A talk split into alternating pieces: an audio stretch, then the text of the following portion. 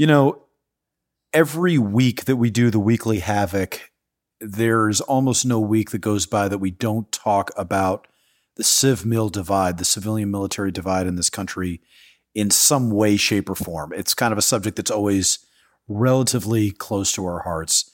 And this week we just squared up on it and faced it, uh, you know, with the full brunt of the show. So this week's topic was who cares about the civilian military divide? Why do we spend so much bandwidth talking about it? And why does it always linger uh, just on the fringes of our conversation, if not actually the subject of it? I spoke about this with retired Chief Master Sergeant Dave Chamberlin and Uriel Epshtein, the executive director of the Renew Democracy Initiative, as well as, of course, Havok Journal owner Charlie Faint. It was a great discussion. Really had a good time with them. Um, such a diverse group of people with very diverse experiences. And uh, joins that elite group of civilians that have been on the show and certainly uh, upheld the tradition of having a series of outstanding civilians on. And this is something that's uh, that he particularly is focused on. I thought he had really interesting points that he brought up um, about the other and about uh, potential ways forward to bridge the Civ Mil divide. Uh, Dave Chamberlin, I was grateful for because he, I think, gave a good voice to the reserve guard experience as well as the enlisted perspective. And um, I think you guys are enjoy it. I think it was a really fun one and a really valuable one. And it will not be the last time we discuss it, but it was uh, about time that we dedicated a full episode to it. So enjoy. I'm Christopher Paul Meyer, and this is the Weekly Havok.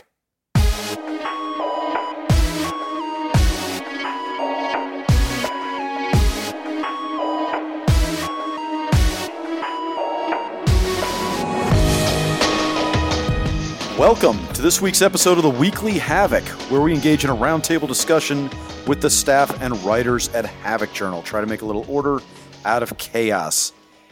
Dave Chamberlin is the current director of training and on the board of directors at Code One Maintenance. He did 38 years in both the Air Force and the Air National Guard. He was a chief master sergeant. He, uh, Dave, I'll be honest with you, you're bio has more acronyms than I know what to do with, and my brain could not process it all. But my bottom line takeaway was that you're much smarter than I am. You have a lot more certifications than I will ever have, and it's a pleasure to have you on. Well, no, I just uh, I, I got into one of those acronym dictionaries and just filled it up. You know, generally, generally most high-ranking officers don't know the difference anyway. So I, I spent a career of just making people think I knew what I was doing, but then moving before they figured out that I didn't. Perfect. That's uh, that's even smarter. Now I have even more respect for you. Uriel Epshtein is the executive director of the Renew Democracy Initiative, an organization that seeks to revitalize the political center by educating the American public about liberal democracy. He's also chairman of the board at PDLI, the Peace and Dialogue Leadership Initiative, which is a partnership between Yale and West Point. He was raised by Soviet Union refugees who lived in Israel before immigrating to the United States. Uriel, it's a pleasure to have you Thank on. you so much. It's an honor to be here.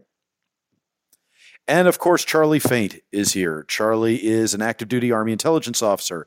He is the deputy director of the Modern War Institute at West Point. He has previous assignments throughout special operations, including JSOC, seven deployments, in addition to operational tours in Egypt, the Philippines, and Korea.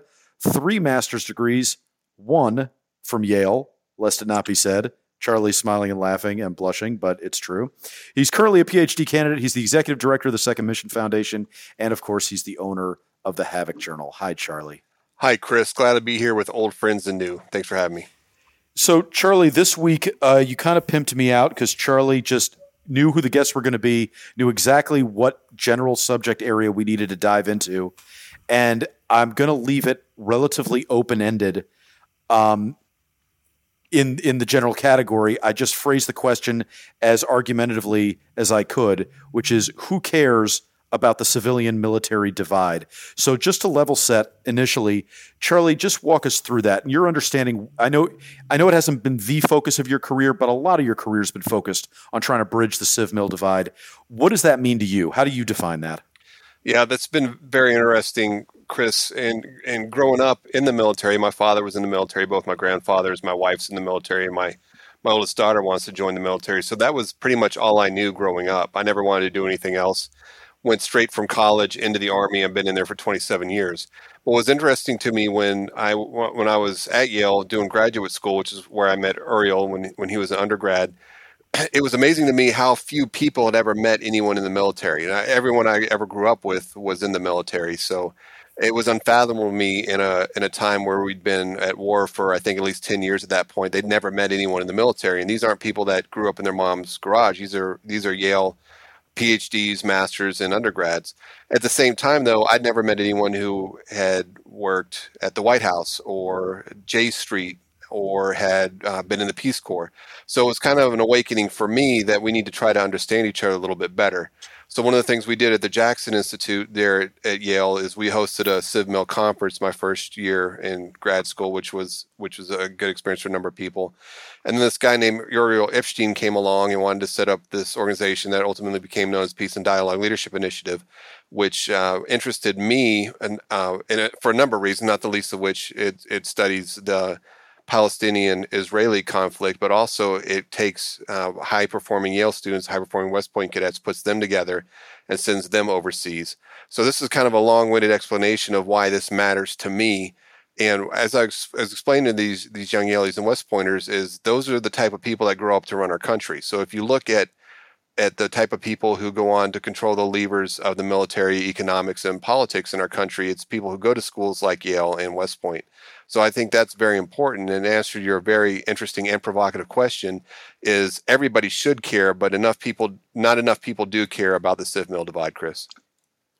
So your decidedly anti-populist uh, take that uh, people that go to Yale will run the country uh, aside. So uh, let's. I, I want to bring Dave in before Uriel. I know you were name checked, so I'll let you defend yourself here shortly. But um, but Dave, I want to get your perspective because obviously um, Charlie's talking about it, and Charlie has a long and distinguished career as an officer, but there is also a cultural divide then with the enlisted folks. So from your perspective as a high-ranking non-commissioned officer what does the civ mil divide mean to you when you're looking at guys who, um, you know, may not ever interact with somebody who went to Yale, are not on the East Coast and kind of in the uh, military intelligentsia world uh, of, of, the Northeast of America? Um, I, I, think to a certain degree, for a lot of people, it's um, um, it's not even something that's really thought about. Um, it, you know, just as an example of the civ military divide, a lot of the bases that I've been at, um, you know, guard bases uh, are typically located, you know, it, not not you know, they're just stuck. A lot of uh, air guard bases are stuck right on a civilian airport, and I can't tell you the number of places I've been where I'd be in town in uniform, and someone would say, "Oh, you're in the military," and I say, "Yeah," and they go, "Well, where are you stationed at?" And I say, "Well, the guard base is just half a mile away. And they'll say, I didn't know there was military here. I mean, that's that's how much you know uh, lack of knowledge there is between the two. I know that uh, the Air Force, anyway, has started to try and uh, do a lot more community things, and the and the Air Guard has too with the local populations, just so that they you know people know that they're there. But you know, for the most part, I think when people come in the military, they you know, I'm in the military. Uh, what do I care about how I relate with civilians? And civilians are like, well, they're the military. And, you know, on, honestly, you know, part of, part of the issue is because there is such a divide that the, the general population's attitude, I think, towards the military is whatever they get from the movies. And, you know, they, they just think, well, everybody in the military is a, is a, is a beach invading Marine that has to eat their parents in order to get into the Marines.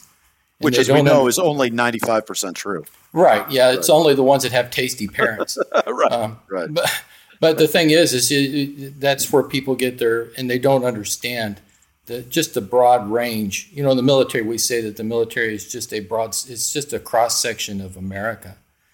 And, but, but people view the military and don't view the military as a cross section of America.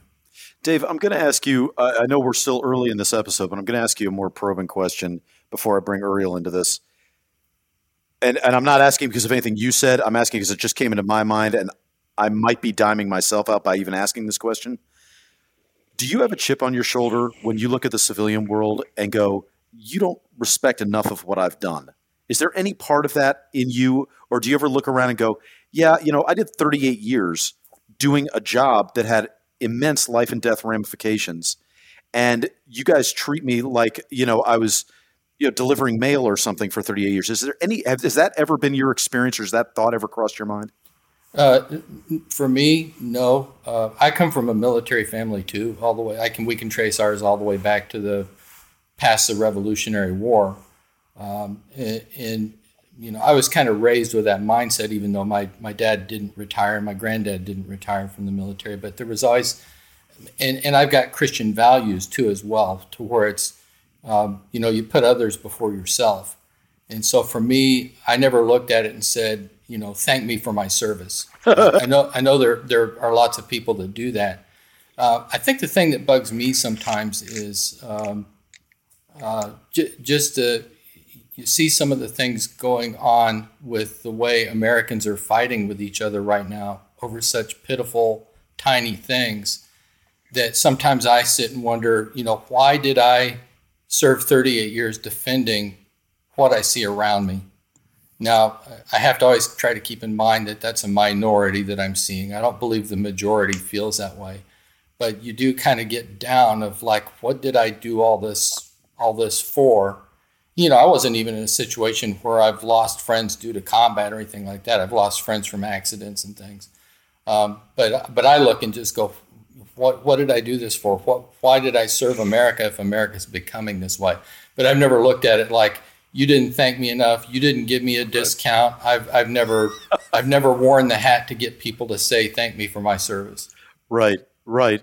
So Uriel, hearing that, um, what's your take? Obviously, you've probably dealt with a full spectrum of issues related to civ mil relations. Yeah, well, actually, I'll I'll start off from you know when Charlie sort of referenced uh, us having met at Yale University. I mean, I was one of those exact people that Charlie was referencing. I had never really met a soldier, an American soldier. My father had served in the reserves in Israel, uh, actually, when he came from the Soviet Union. Um, but I'd not, in the US in any case, I, I think Charlie was really the first uh, active duty soldier that I ever met. Uh, and so, you know, of course, I had certain stereotypes ingrained of what it means to be an American soldier or what it means to be a soldier in general, right? And Charlie, I can tell you, did not fit those stereotypes.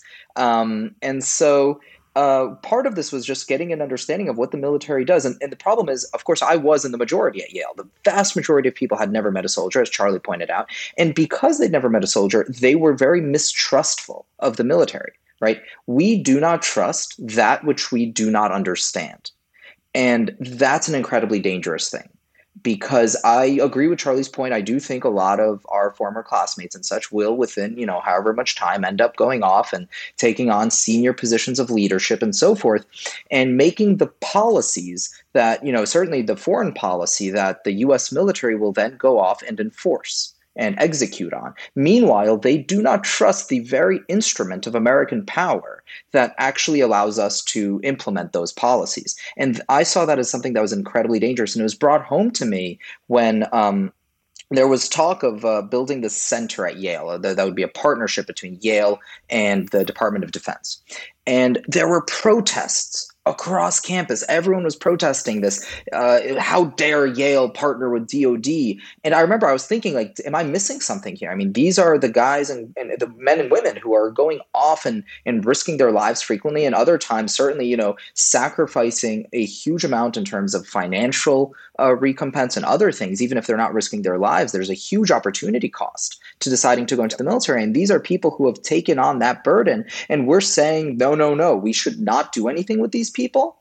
And and that to me was a shocking thing. And then so as a result i ended up with charlie's help actually. He, he, advised me on this. I wrote an op-ed in response.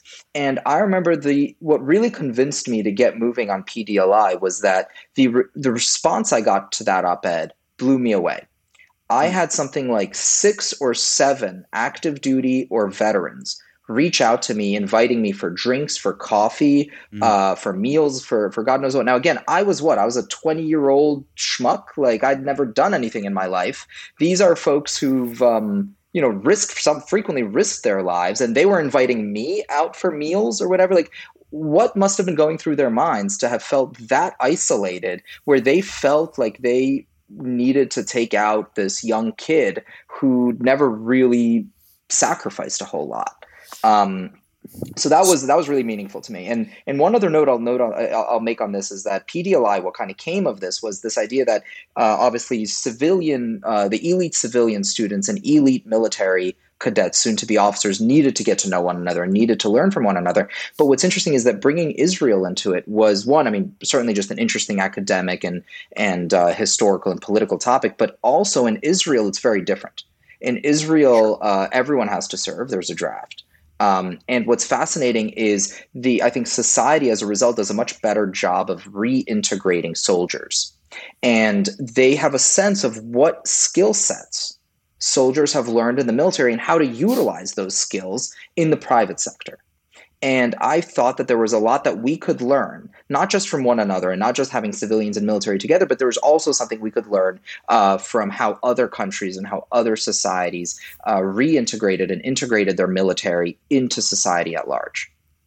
So, Uriel, obviously, I mean, I think for probably, I'll speak on behalf of the three of us uh, that are vets and um, say that probably hits a lot of wickets that we, we agree with. i will push back just to play devil's advocate. What is it that civilians should learn from their interaction with military members? What, what, what's the secret sauce? What's so special about sitting in a room with a guy just because he decided to spend four years in Columbus, Georgia? Like, who cares? Why is that important? There's no secret sauce.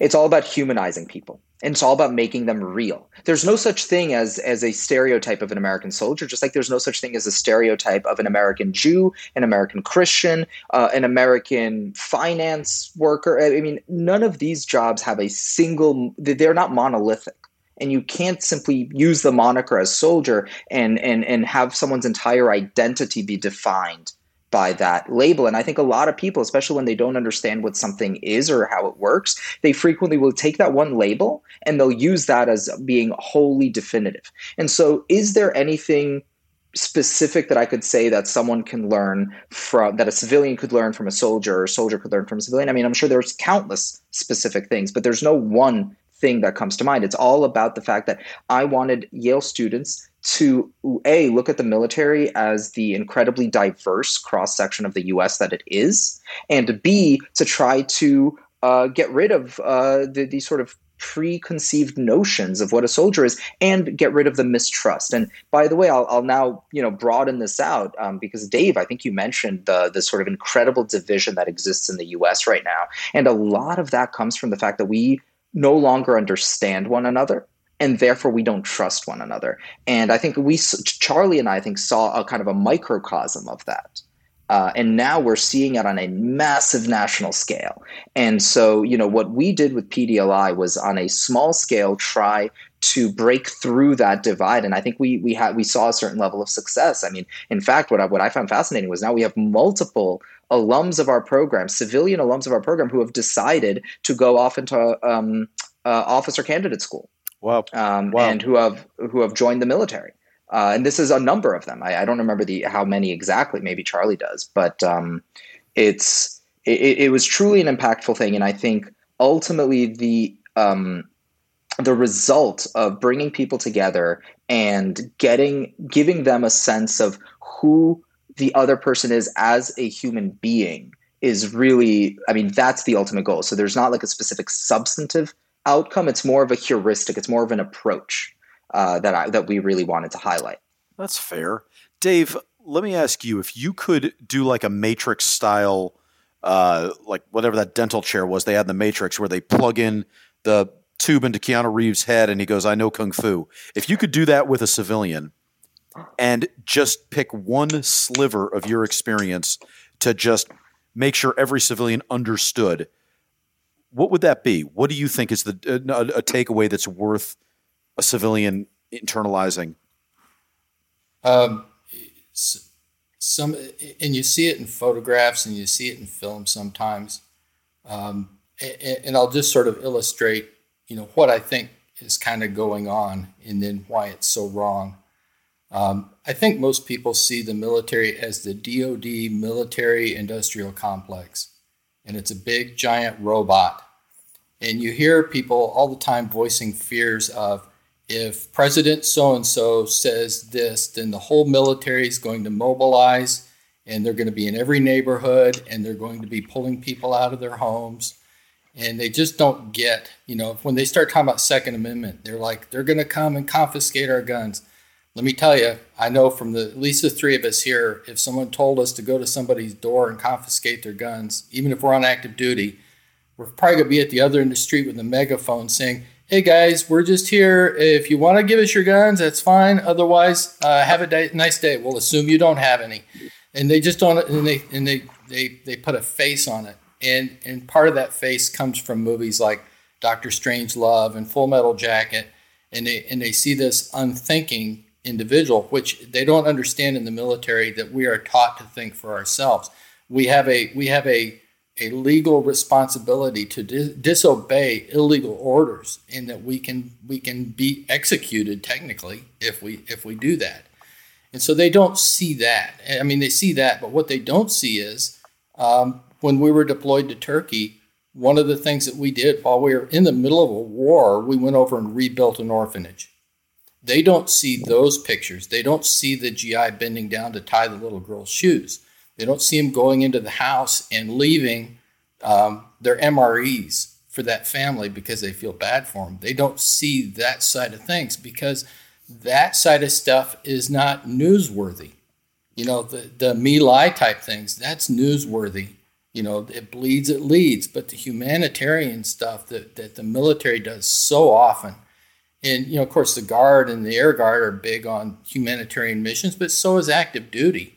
And they don't see those things because nobody's that interested in the good stuff that happens. And so I would plug in, and I would plug in all those great things. You look at the uh, Gail Halvorsen, Colonel Gail Halvorsen in World War II, the candy bomber, you know, flying flying missions into the Berlin airlift, and he's dropping candy out for kids that's what civilian people need to see is the human side of things uh, that, that these guys go through and not the crazed guy at boot camp at Parris Island who's gone off his rocker.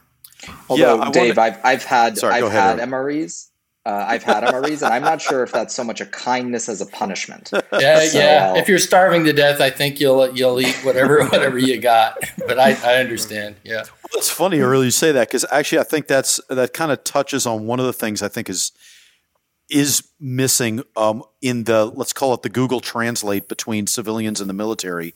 Is I think there's a lack of appreciation for the gallows humor of the military service member and the just rank and file base level bitching and moaning that happens that you can oh, because you're relatively powerless and you're subject to your chain of command um, all you have is cutting jokes and you know making disgusting references and all that that's kind of the, the currency that's the coin of the realm in many respects and it is in such diametric opposition to the civilian culture um, and obviously more and more so i think it's safe to say now but I think I think uh, my dog agrees. For the record, in case anybody wanted to debate him, um, but I think that's one of the things that really throws people um, when they try to understand the military and to put a military service member that would have that gallows sense of humor into a binary where because they said this, they must be a soulless, callous guy. Actually, you usually find of course they care. They're human and they care deeply,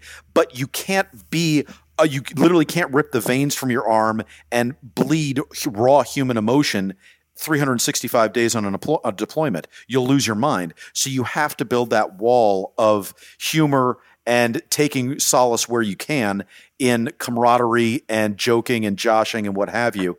And again, this is, I don't want to make too much of this micro issue, but um, that's one thing I've seen. Charlie, can you relate to that? Yeah, so that's I think that's definitely a fundamental cultural difference. But I think uh, people can adapt to that. I mean, anytime you're dealing with civilians, that's a vet who's been in for a while is going to revert to that type of behavior. And I think it goes to something that Uriel mentioned, and you you and I have talked about before, Chris. is he's making assumptions uh, about each other. So I, have talked about this numerous times, and Uriel's heard me say it, say it before. But you know, the only reason I applied to Yale is because General McChrystal taught there, and I figured if it was good enough for him, it was good enough for me. And the the reason I was reluctant to go there is I'm from Alabama. I spent my entire life in the Army, either as a dependent or a member of the military. And number one, I never dreamed I'd get accepted into the program. And then when I got there, I didn't think I was going to be accepted by my fellow students. So I was envisioning fighting hippies on the green every Friday and my mm. classmates hating me and all this other stuff, all this ridiculousness that just never happened. But by the same token, as Uriel mentioned, people made assumptions about me because I'm I'm white and from the South. I must be a racist because I'm in the military, I must hate gays because I went to school uh, as um, um, Don't Ask, Don't Tell was still in effect. And because I'm from the South, I must be ignorant. And I've had people tell me several times after I tell them that I'm from Alabama, they'll, they'll say, You don't talk like you're from Alabama. And when you start unpacking that, of course, they mean you don't talk like you're a redneck. Um, and I, when I ask them, how many people have you ever met from Alabama? Well, you're the first one. Well, sample size n equals one, then everyone from Alabama in your experience talks like I do. But at the same time, like I said, I, I made assumptions about them also, and it was good to work through that. So I think when people genuinely care and want to work together, we can find a way to do it. Society and people at large just let, need to let us do it. And so that, that, oh, sorry, go ahead. I was just gonna say your your comment on the humor element is actually really interesting. Um, you know, and and it, you mentioned it's a minor element, but I actually think it's it's a it's a little bigger than than you give it credit for because so as a Russian Jew, I understand the idea of dark humor incredibly well. I mean, Russian Jewish humor. I mean, it is like it is is notorious. It is well right. known, and so I remember that was like a big thing where you know I come into college and I definitely grew up. My my, my parents were were my father was a dissident in the Soviet Union, and so I grew up with this very dark dark sense of humor. And I remember I'd, I'd, I'd be I'd start like telling these jokes uh, in college, and, and, certainly I'd have I'd have folks looking at me like, you know, what the hell are you talking about? And it, it's something that I think is. You know, when it comes to understanding one another, one of the things that I find that that you know, and it's a hard thing to teach. It's a hard thing to convey, but I think yeah. something having this idea of like let, letting our defenses down, right? And so, in other words, like you make a, a joke which to someone else will sound incredibly harsh, for example, or whatever, rather than immediately jumping down that person's throat right how dare you say that right, or, right. or, or what have you right trying to get a sense of the context the background what, what you know where it's coming from and and also even if you don't even get to that like every so often just letting something rolling roll off your back right yep. and and yep. and the idea that not everything needs to be punished not everything needs to be called out um, anyway and so i actually it's funny you know this is actually perhaps a, a point of commonality then between the immigrant community yeah. in the us yeah. and uh, the military community because i actually think that type of humor and that type of idea of like look you know people should be allowed to say sort of whatever and we should generally have a very very high bar before we say like you know you you cannot say that or, or, or what have you. And that's something i think that immigrants understand really well and i think that's obviously something that as you pointed out and folks in the military feel uh, and so it's you know i think that's an interesting point of commonality there. Yeah, I think when you have the weight of life and death issues, whether as an immigrant or as a military veteran, um, I, I think you realize you know who your friends are, and therefore you give yourself carte blanche to build whatever sort of camaraderie you have to build in whatever way. While you were saying that, Uriel, I actually was thinking of um, one uh, NCO who was absolutely evangelical about his belief that the only way to build a cohesive unit was to make such ludicrously over the top derisive comments that it was so abundantly clear he was joking because it was like you know um, and I'm, I'm spitballing. This is not exactly what happened, but it was something to the effect of like if you don't uh, you like tighten the lug nuts enough on a wheel, he would go, "Well, that's because you're an abortion of a human being," and it was hilarious, and people would fall down laughing. And a lot of this, like any stand-up comic, I mean, it's in the delivery and it's in the you know you have to read the the room and, and know who you're talking to. But I think the reason it worked is because there was never any doubt that when the bullets started flying, he was going to not just get your back, but he was going to take a leadership role. He was looking out for you. He'd be the first one to bring guys into his hooch and talk to them. Hey, what are you doing for school? I know you're a fucking moron, but you really should get a college degree because a moron like you, it's the only way you'll survive. You're too dumb to flip burgers. You know, that kind of thing. Um, it is, it, in my experience, it's almost always masked a big heart. Um, and again, not to make too much of it, um, or but also not to make too little of it. I, I, think there is something to that, and that appreciation of life and death issues, I think, is a, a key point of commonality. I also just want to pivot though to something Dave you brought up about the Vietnam uh, era movies, the you know Full Metal Jackets and what have you. And I know Charlie and I have talked before about the movies that influenced us to make whatever career choices we've made. I think it's funny when you look at military movies.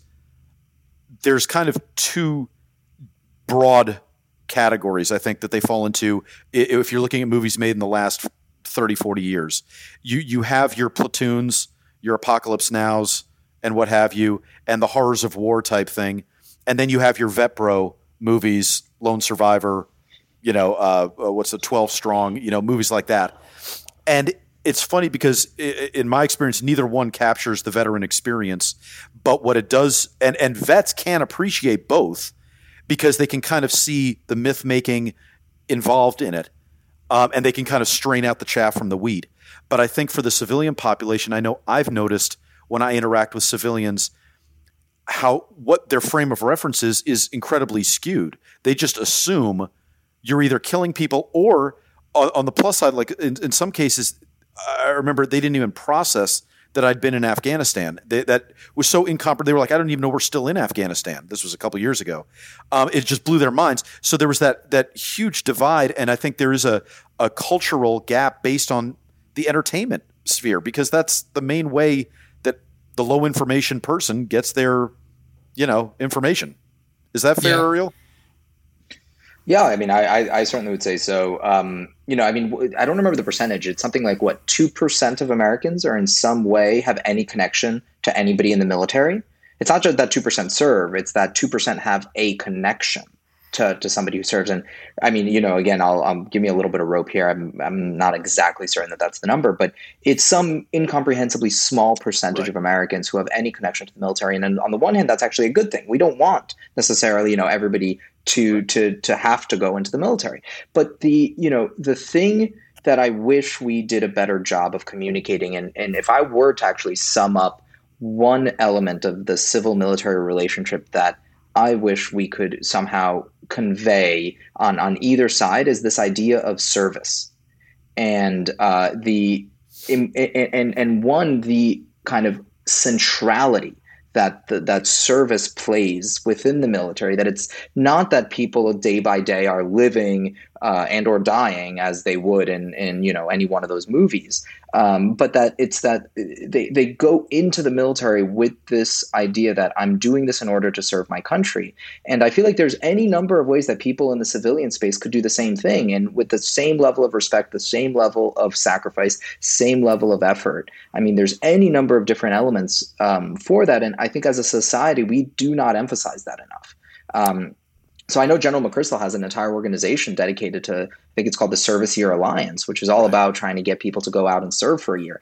So I actually think something like that, something that can convey the importance of of us serving one another, of us serving uh, our nation. I think that's something that could one bridge the civil military divide because I think it would give uh, soldiers and civilians a point of commonality. But I also actually think it would do a huge amount to bridge the political divides uh, that we're facing in the country because I, I got to be honest, I do not believe for a single second that our political divisions are a result of policy differences, right? It's not that you believe that the tax rate should be X and I believe the tax rate should be Y, and that's why we hate each other th- that can't be it, right? It's it, it's it's much more about the fact that I believe you know I'm a member of X tribe and you're a member of Y tribe, and our tribes just hate each other, and, and that's just the way it's been, and that's the way it's going to be, or you know, and that's and it's getting worse, and and that's it. And if we were able to all kind of unite around some again, I don't know, I'm not naive. I, I don't think we're all just going to suddenly unite around this idea of service and, and have it be done. I mean, I think there are substantive and real differences.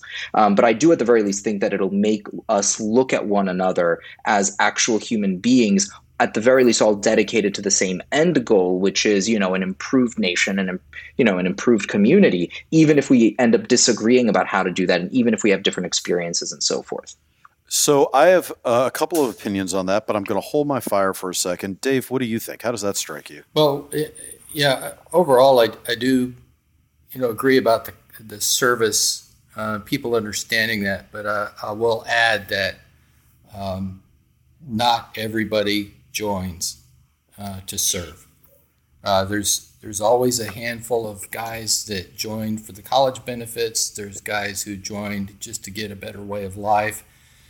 There's guys who join because their friends joined, like in the movie Stripes, and you know you, you run across the whole range. Now, firmly, I believe that probably the majority join up to serve, uh, but there are those that are just uh, uh, you know have their own personal reasons for doing that, and I think that's another thing that people need to understand that not not everybody has these um, you know really lofty ideals of serving their country. Some guys are just in it because they're trying to get off the streets, and and that's cool too. I think people just need to understand that across the board about um, everybody in the service that that it's not a homogenous group and there's all sorts of different things. Some people are doing it just to escape their home life. Some guys are doing it to get away from their girlfriend.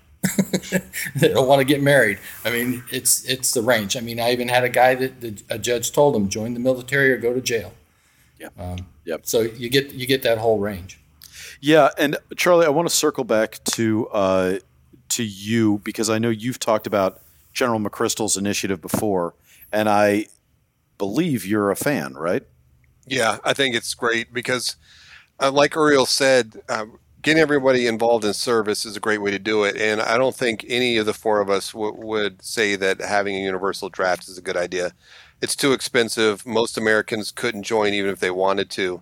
And we need people out in the economy making money, coming up with ideas to drive the the forces that make our military the, the best best equipped, best trained, most effective fighting force the world's ever seen.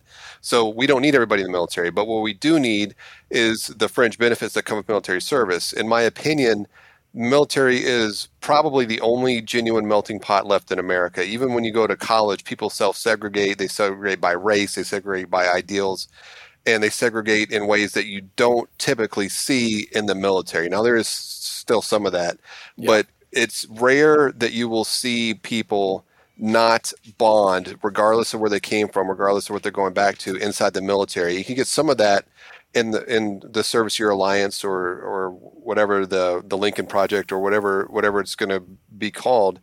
And also it's something that's good for the nation, something that brings all of these folks together and makes them work towards something that's bigger than themselves would be nothing but good for the country.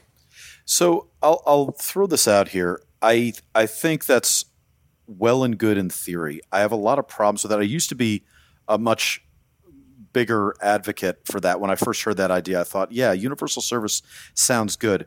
The, my problem with it is it smacks too much to me of Woodrow Wilson, of FDR, of a top-down uh, a top-down technocratic approach to what really is a grassroots problem which is the um, the individual love of America, belief that it's worth being in service to, and that uh, the military has a worthwhile mission. And I think without those building blocks on an individual level, I worry that just trying to socially engineer people's experiences into the military or into other lines of service would actually backfire. And I'm my my the first example that comes to mind, there was a writer who I read extensively, God, probably 15 years ago.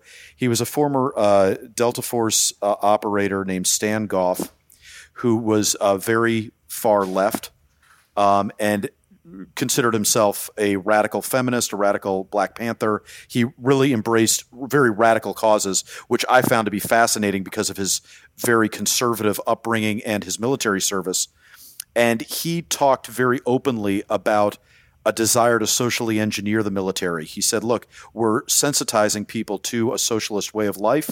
We have all races together here. I see that this should be a political agenda, um, that we should, uh, you know, create a fifth column of people in there, um, not to forcibly overthrow anything, but that are going to come in and uh, correct America from the inside of its military. And not to say that he has any weight behind those words, not to say that that could actually manifest itself, but I thought it hinted at the unknown second and third order effects of trying a top down approach to make people come together. Uriel, since this is your baby uh, in many respects, I'll let you tear that apart. So yeah, no, I mean, look, it, it, it, to be clear, I mean, it's not my my baby. Um, it's something I'm I'm interested in as an idea, and it's you know, it's something yeah. that yeah. at the Renew Democracy Initiative, I mean, we'd certainly talk about, and and we'd I think be you know, again, I, I wouldn't say that RDI has put this forth as our policy or anything of anything like that. It's some it's merely I think an interesting idea, and, and actually, well, I would approach that in a way that a startup would. I don't think that we should simply implement this nationwide tomorrow.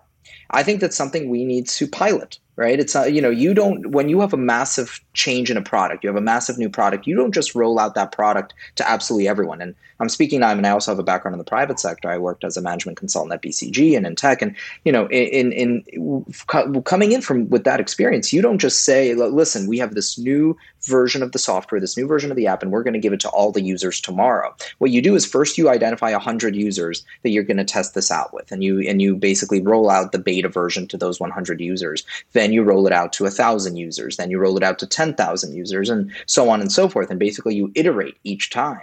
And I think if we were to do something like this, I think we would have to do the same thing. Let's let's try it with a small number of people. Let's try it with a larger and larger and larger number of people, and uh, and then we go from there. And, and for the record, I think there's already existing data that I would say kind of would go against the example that you provided. I mean, again, I'll, I'll go back to Israel. It, sure. You know, arguably one of the main reasons Israel is as successful as it is with respect to the startup space. And again, I'm not actually making any political statements here. I'm, right, I'm, right, I'm right. pointing purely at the economic uh, and scientific and technological advancements uh, that come out of out of Israel. Um, a lot of that is due uh, to the to the military. I mean, it's due to the fact that people have to serve, and many you know many of the founders of Israel's top tech companies come from their special forces units. Right. Um, you know, the Unit 8200, which is their equivalent of the NSA um, you know, and, and, and so on and so forth. And again, part of that comes from training and, and all that. But I think part of that comes from those ancillary benefits that Charlie was pointing to, uh, you know, which are about the melting pot, the fact that people come together and they are able to overcome differences uh, and, and, and, and move forward. And so, one, I think the evidence if anything, I, I, think there would be more evidence on the other side of the equation of their of, of the positive impacts of such than the negative impacts of such. But we can look at this in a very scientific way and say, look, I don't know what the impacts are going to be because we've never tried it. So let's experiment. Let's do it piece by piece and see what happens. Yep. That is a point. I um at some point we will have you back on and I will go uh, because I, I, I, don't want to monopolize. I think I look, I think it's a well-intentioned program. I, I do wonder about um, the, the demographic differences between Israel and us, of course, that, you know, the, the small scale and the, um, you know, relatively homogenous ethnicity um, and uh, and the value. Well, although the I'll push back on the homogeneity, um, just because I mean, while obviously yes, seventy something percent right. of Israel is Jewish, um, you have actually incredible diversity within within that. I mean, you have Jews it's from 60% all that are. Semitic, right? Is sixty percent are Semitic or something like that? Is that do I have well, I, right? I, so I'm not sure exa- exactly about that. I, I'm, Okay. I'm referring to the fact that you have like uh, again, I don't remember the percentages, but you have a one about 1.2 million from the former Soviet Union. Um, You have uh, another another you know million plus from from Europe and, and from the West. You have another million plus from the Middle East, and you have another percentage from Africa. Uh, and so actually, and, and these people have beyond the fact that they identify as Jewish, they have almost nothing in common, including some of the traditions. I mean, Judaism, of course, as a as a culture evolves differently in different geographies, and so on the one hand, yes, there is certainly some probably a little bit more in some ways in common there, but in other ways in the U.S. we also have commonalities, right? I mean, Right. ultimately, yes, we're a much bigger country. We have a much greater uh, racial, religious, demo- socioeconomic, and so forth diversity. But uh, in a lot of ways, we were a country founded on on certain key ideals and principles. Um, and we, I, I mean, again, and then now this is kind of my work at the Renew Democracy Initiative. I don't think we've done a good enough job uniting people around those principles and values. I, I agree. And that's kind of, I think where I'm at right now is I think messaging is a big part because with all the, the, I think all the plans and programs in the world can't beat Family Guy and The Simpsons and Pineapple Express. And like, you know, there's, I just remember all the years, uh, especially in early GWOT years when Bush was in office. I remember just the torrent of anti military. Um, this is, you guys are throwing your lives away. There's a desperate desire to re- equate the GWOT to Vietnam because that's the only frame of reference that many people can grasp. and I remember thinking, um, yeah, that's a that's a problem because there's not.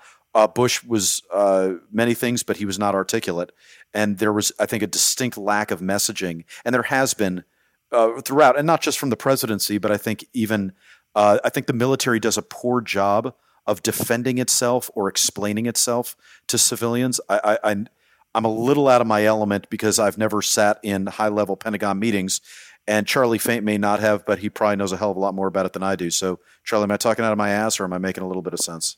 No, I think it's it's pretty incredible, and the differences inside the the military are big as well. So you and Dave served in the National Guard, and one of the benefits of that is you have a, a foot firmly in each camp. So I've done nothing but the military my entire life. Uh, Uriel as a civilian. You guys do both. So I think when we talk about diversity and we talk about the value of, of service, I think that's one of the best things we could do is perhaps increase the National Guard and reservists as relative to the overall force. Maybe we don't need quite so many active duty folks. Maybe we have more guard and reserves. Maybe we get the active duty more involved in their communities. And I know that's one of the the things that our superintendent here stresses. That's one of his uh, priorities of effort is to get folks out and into the community because we all came from the civilian life, and if we live long enough, um, it, all of us will return to it. So it, it's in our benefit to get out there in the force as well. And Dave, you were you were you did what 38 years. So what did you see as, a, as the difference between the your service in the military and kind of your civilian life? How how well did those two things overlap? Well, being being in aviation in both, it helped quite a bit. I wasn't going to a a, a, a separate sort of uh, career field, um, so uh, in uh, a lot of the places that I worked, um, you know, we had people that were in the Air Guard or the National Guard. I mean, one place that one airline I worked for, um, I was a, a, tech sergeant at the time, and I was a supervisor of the department. One of the instructors who worked for me was a uh, a major Black Hawk pilot in the National Guard. So um, and then aviation is just jam packed full of retirees from the military. And some of the airlines I worked for were what they call CRAF carriers that did a lot of contracting with the government, flying uh, military people all around. So some of their bread and butter comes from that. So in that particular uh, instance, you know, there wasn't uh, much difficulty with it. Although there were times where there were people who had never served that were outright uh, resentful of people going off to do drill weekends or going off to get deployed and stuff. And uh, that is that is a, a, big issue for the guard, uh, the guard and reserves both. Even though you have the uh, the various laws that protect guardsmen and reservists, and you know they'll say, well, they can't discriminate against you because of this. Um, proving that in court is a totally different thing. And I think that's another thing that a lot of civilian and active duty people don't understand uh, is that how hard it is to be a traditional guardsman. If you're a, if you're a guard bum, um, you know that's your full time job, and you don't have to try to balance that. You don't have to go to your employer and say, "Hey, I've got to be gone for the next three months," because uh, your employer is going with you when you're a guard bum. Uh, but when you're when you're a drill status guardsman, uh, that's a different story. And, and, and when it comes time for promotion, sometimes they'll go, and, well, look, you know, uh, Dave, uh, maybe we shouldn't make him a manager because he may have to be gone next week. And if he's gone next week or gone for the next three months, we're going to have to replace him. But what about this guy who's always here? And right. trying to trying to you know trying to prove that. So there's a lot of the, the civilian community that go, oh, you're just a weekend warrior they don't understand that sometimes you go 15, 16 days in a row without a day off uh, because right. you're working your civilian job and your military job. And uh, truthfully, even the even the full time guard people don't always understand the challenges of a of a weekender. Is that's the old term we used to use. Uh, they don't understand those challenges because they don't have to deal with two employers uh, like they do. So uh, that's one of the other things that I would like, you know, the, the civil and, and the other thing the civilian world does not understand either is they still have that weekend warrior concept, not realizing that with budget cuts over the years and drawdowns of active duty forces, how much more reliance uh, the DoD has on the Guard and reserves to be able to accomplish their missions. Sixty percent of all deployed forces are, are yeah. Guard and Reserve. Yeah, yeah. Oh. and and and and you know even even to a certain degree, I would like to even see that within the active duty forces for them to have a better appreciation for what the Guard brings uh, you know, a lot of the younger troops will go, oh, yeah, stupid guard, they're weekend warriors, they don't know what they're doing. But someone who's deployed with older guard guys understand what they bring to the table too. So it's not just military civilian relationships, but it's military relationships between the active duty and the guard forces that need some work as well. Yeah, and I, th- I think there's a, um, w- without getting into how the military can eat its own internally about the guard and active duty divide, I, I do think there's uh, I, I, know like for big city police departments you can't get good assignments if you're a guards reserve or guardsman or reservist often because you're gone too much and good luck trying to get a, a sexy assignment and what have you. I want to shift gears slightly.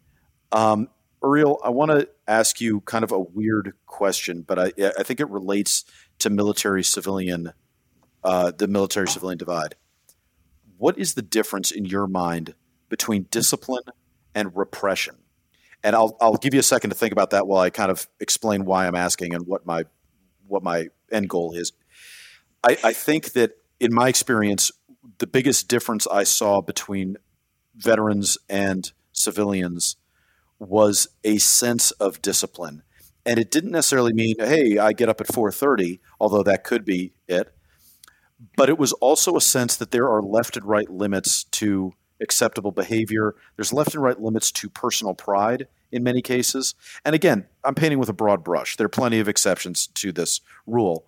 Um, and what, but one of the anecdotal things I'll throw out there is I think the pushback that we see every time a veteran sticks his head up above the crowd with like in the last week, I know Black Rifle Coffee has taken a lot of flack because of one of their stances, or people have a lot of hate for Jocko Willink because he's wildly successful. I think anytime a vet sticks their head up of a crowd, there's a lot of heat rounds that they take, and it's because there is a big culture about, hey, it's not about you, and not to say those guys are thinking it's about them, but just there's such a stigma about trying to be an individual, and that's I think a fine line of are you disciplined or are you repressed? Are you repressing your innate talents because you don't want to uh, lose conformity, or are you disciplined because you're trying to execute a mission and therefore you're on task? Is that is anything I'm saying making sense? I'm, I'm kind of making a bit of a nuanced point. I'm not sure I'm conveying it well. Uh, so I mean, I think I actually, I think I do follow, and and I think the key difference is one that you essentially implied, which is that discipline is it, it can be limiting, but ultimately it has a broader purpose. It has a goal, right? Discipline is a system where yes, you have to wake up at 4:30, which means you can't be out partying till 1, but that also means that maybe you're getting up at 4:30 to work out and you're going to be ripped you know uh, a few months from now or a year from now or whatever it is. And and in turn so so in other words that limitation that discipline allows you to achieve a goal which will in turn make you happier healthier and you know whatever else. And so from a military point of view right there i would imagine is a goal within you know there's a goal for unit cohesion. And so on the one hand discipline would uh, you know, in some ways would be limiting, but it would be in service of that goal of social of, of unit cohesion. Now, the danger of that, and you kind of I think very strongly hinted at this, is when is discipline can become can evolve or devolve rather into repression when it becomes its own goal, right? You cannot speak out because you cannot speak out. You cannot speak out because uh, your opinion. I don't like your opinion, and um, you know, and that's going to piss people off right or, or, or whatever right? When it's so i think that's that's the key difference. And so we i think the you know again i'm thinking about it as a civilian i'm thinking about it from my point of view right? Like let's say i you know i have a team that i work with and um, generally we have a very flat hierarchy. I ask and welcome you know a whole host of folks eh, of, of, of different people's opinions and, and so forth. And I, you know kind of our rule is that anybody is welcome to say anything internally uh, until a certain point at which we have to move on right? And so I don't think there's like a bright line. I don't think it's, you know, it's like, oh, this is it. This is that the moment right. in which discipline right. crosses into repression. It's that it gradually becomes more and more repressive until you lose sight of the broader goal that requires discipline to achieve. And your broader goal to some extent becomes the repression of opinions of desire uh you know right. not going out to parties simply because you know or, or forbidding people from going out late at night or whatever just you know to not go out late at night. You know on the one hand if it's in service to you know some broader goal terrific if it's not then then yeah i mean it could become repressive so. Yeah and i charlie i'm going to pivot to you. I all wonder i haven't thought this through totally but i wonder if that's almost the main lesson that the military can learn from civilians and the civilians can learn from the military, that the civilians can learn military discipline on a personal level, and the military can learn how to counter repression. Does that kind of make sense? Do you agree, disagree? Totally. And I was thinking about the difference between uh, re- repression and discipline. I'm glad you asked Uriel that question first because uh, he's smarter than me and gave me time to think about it. But I think the, the difference between those two is an issue of consent. So in the military, we consent to having strict discipline and the types of things that we have to do in the interest of good order and discipline, which I think are reasonable. I won't have to do when I when I'm a civilian. For example, there are many things I would say on the show that I wouldn't if I was not a if I were not active duty officer and that's neither good nor bad. It's just an observation. Uh, it doesn't change. You, you would lose your position of radical neutrality. indeed, indeed, and I, and that's probably a subject of a whole different different show. And this this goes into some of the the stuff that uh, Uriel does with RDI, which, which, I think is very interesting about the politically neutral military, and that that seems to be under threat right now from a, from sure. a lot of different means. So yeah, I think I think there there is a distinct difference between discipline and repression, and I think in some ways that we can share some of the things we learned uh, in terms of discipline with our civilian counterparts, although a, a, lot of it's cultural and you really have to experience it. I could talk sure. to people about discipline all day long, but unless they experience it, I don't think they're going to really get it. Right. No, that's fair. We're pushing it on time. So, Dave, I'm going to pivot to you. Tell me about Code One maintenance.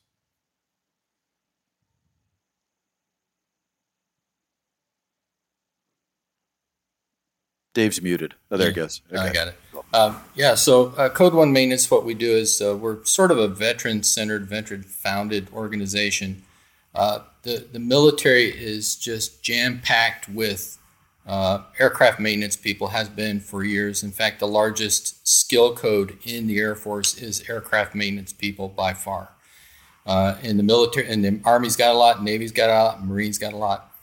Uh, all these men and women end up fixing aircraft uh, for four or five years and then get out and they don't understand that they need an FAA uh, airframe and power plant license to be able to go do most of the jobs that are out there working on aircraft.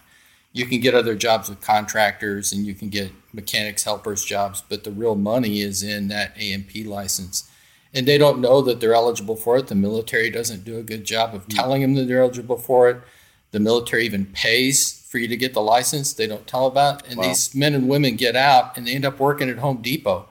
And in, in Boeing did a study last year that said that in the U.S. alone, because of the old baby boomers like me that are dying and retiring and everything else that form most of the workforce, um, they're going to be short 167,000 mechanics in the U.S. alone, wow. over a quarter of a million worldwide. Wow and and we've got that many people if you took all the aircraft maintenance people from all the branches that got out over a four year period that would fill all those open slots and so our, our what we do is we give these uh, folks because with the faa you can if you've got 18 to 30 months experience working on aircraft then you can apply to them to be able to take the tests and wow. so we're a boot camp uh, and we help we help folks get their license in about two weeks if they've got that prior experience. There's a lot of testing that goes on with it. It's very intensive, intensive more than what anybody's ever used to with what you have to do. It's a, it's a hard thing to do, and so we just try to get the word out to everybody. And we don't care what school you go to. We'd like you to go to ours, but we don't care. We just want you to get your license because that's a prerequisite to if you want to stay in aircraft maintenance um, that's that's a, a, a, job for life and yeah. with with really good pay and benefits. good job. Yeah, that's yeah. right. That's right. Oh, we're running short on time. So, Uriel, uh, tell me about RDI. I know we've talked a lot about it already, but I'm sure there's more to talk about. Uh, yeah, absolutely. I'll just give a really quick rundown. I mean, RDI was founded in late 2017. It was founded by this guy named Garry Kasparov. Uh, Garry's known as the greatest chess player in history. He's also one of considered one of Vladimir Putin's most prominent opponents. So he's been living in exile uh, here in New York, actually. Um, and uh, the basic mission of RDI is twofold. So, on the one hand, we want to educate people around core constitutional principles. And second, we want to empower them to prioritize those values in their civic life and their civic behavior. And, you know, this is something that I think is incredibly relevant when thinking about civil civil military affairs and thinking about both the veteran and active duty communities. In that, right now in the U.S., you, as Charlie hinted at, one you have uh, kind of the loudest voices dominating the conversation, whichever political side they come from, sure. and as a result, you have institutions like the military, which is probably one of the last institutions left in America that still uh, has a majority of Americans respect. Um, but you have institutions like that that are being buffeted, um, you know, either side, and uh, are are I think in, in in a certain level of danger of losing even you know even that final last bipartisan cross partisan element of respect and what we want to do at RDI is we want to bring people together and we want to empower and amplify more reasonable voices uh, get those more reasonable voices out into the community and bring together a community of people who are just completely pissed off about the insanity that they're hearing. Um, and and you know ultimately, if you're alone, right? If you're an army of one, uh, you're not going to feel particularly empowered uh, to go off and and and and stand stand against whatever insanity you're hearing. But if you know that there's an entire community of people, uh, and you know you may disagree with them on specific policies and specific issues, but broadly you agree on the core founding principles of the U.S., uh, then that will empower you to actually hold uh, elected officials, whether on the local level or on the national level, accountable uh, for representing those values. So uh, we create content ranging from videos to written content. Um, we're going to be hosting a number of events. We, we, we're going to be hosting podcasts like this one. Uh, there's really going to be a lot out there, and hopefully, I'll see uh, some of you there. That's outstanding. I've been a huge fan of Garry Kasparov for a long time, and uh, follow him on Twitter. And um, a real, in my opinion, a real north star of common sense, and um, that just sounds great. I wish we could talk at length uh, about that even more, but unfortunately, we can't. Charlie, uh, I will put a link to Second Mission in there, uh, but everybody knows go to secondmissionfoundation.org and buy the hill by Aaron Kirk.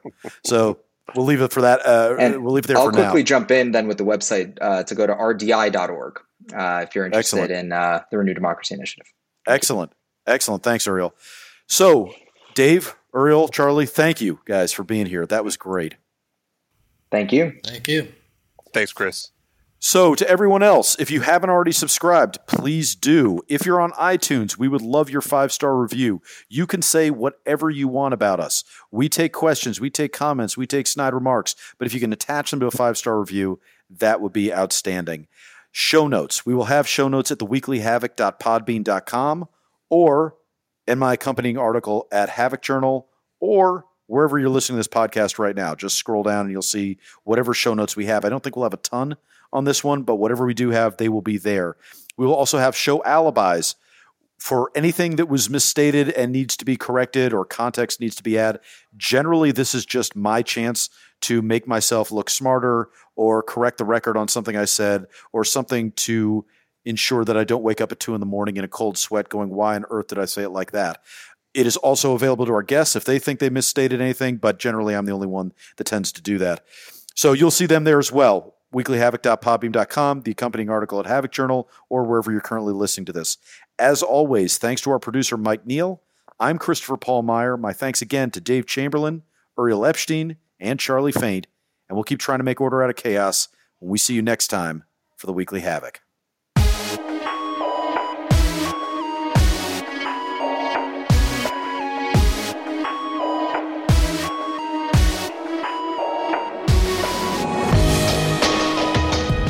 I'm just uh, letting you know that the video is not recorded. I don't know if we made that clear to you. Dave. Oh, it's not okay. Yeah, it's kind of a No, we're just yeah, recording It's a nice to have, not a need to have. Oh, the It's video. just so Oh, we the can kinda video's see not each other. recorded. Yeah, Oh, so like nobody's No. actually going to see the video. Then it doesn't No. matter. Nope. you can Oh, make okay. faces throughout the entire episode. Oh, okay. Yep. So then I, Take your shirt off. You can right, do anything. right. I'll, I think I'll keep my shirt on for now. But uh, And I got dressed for nothing.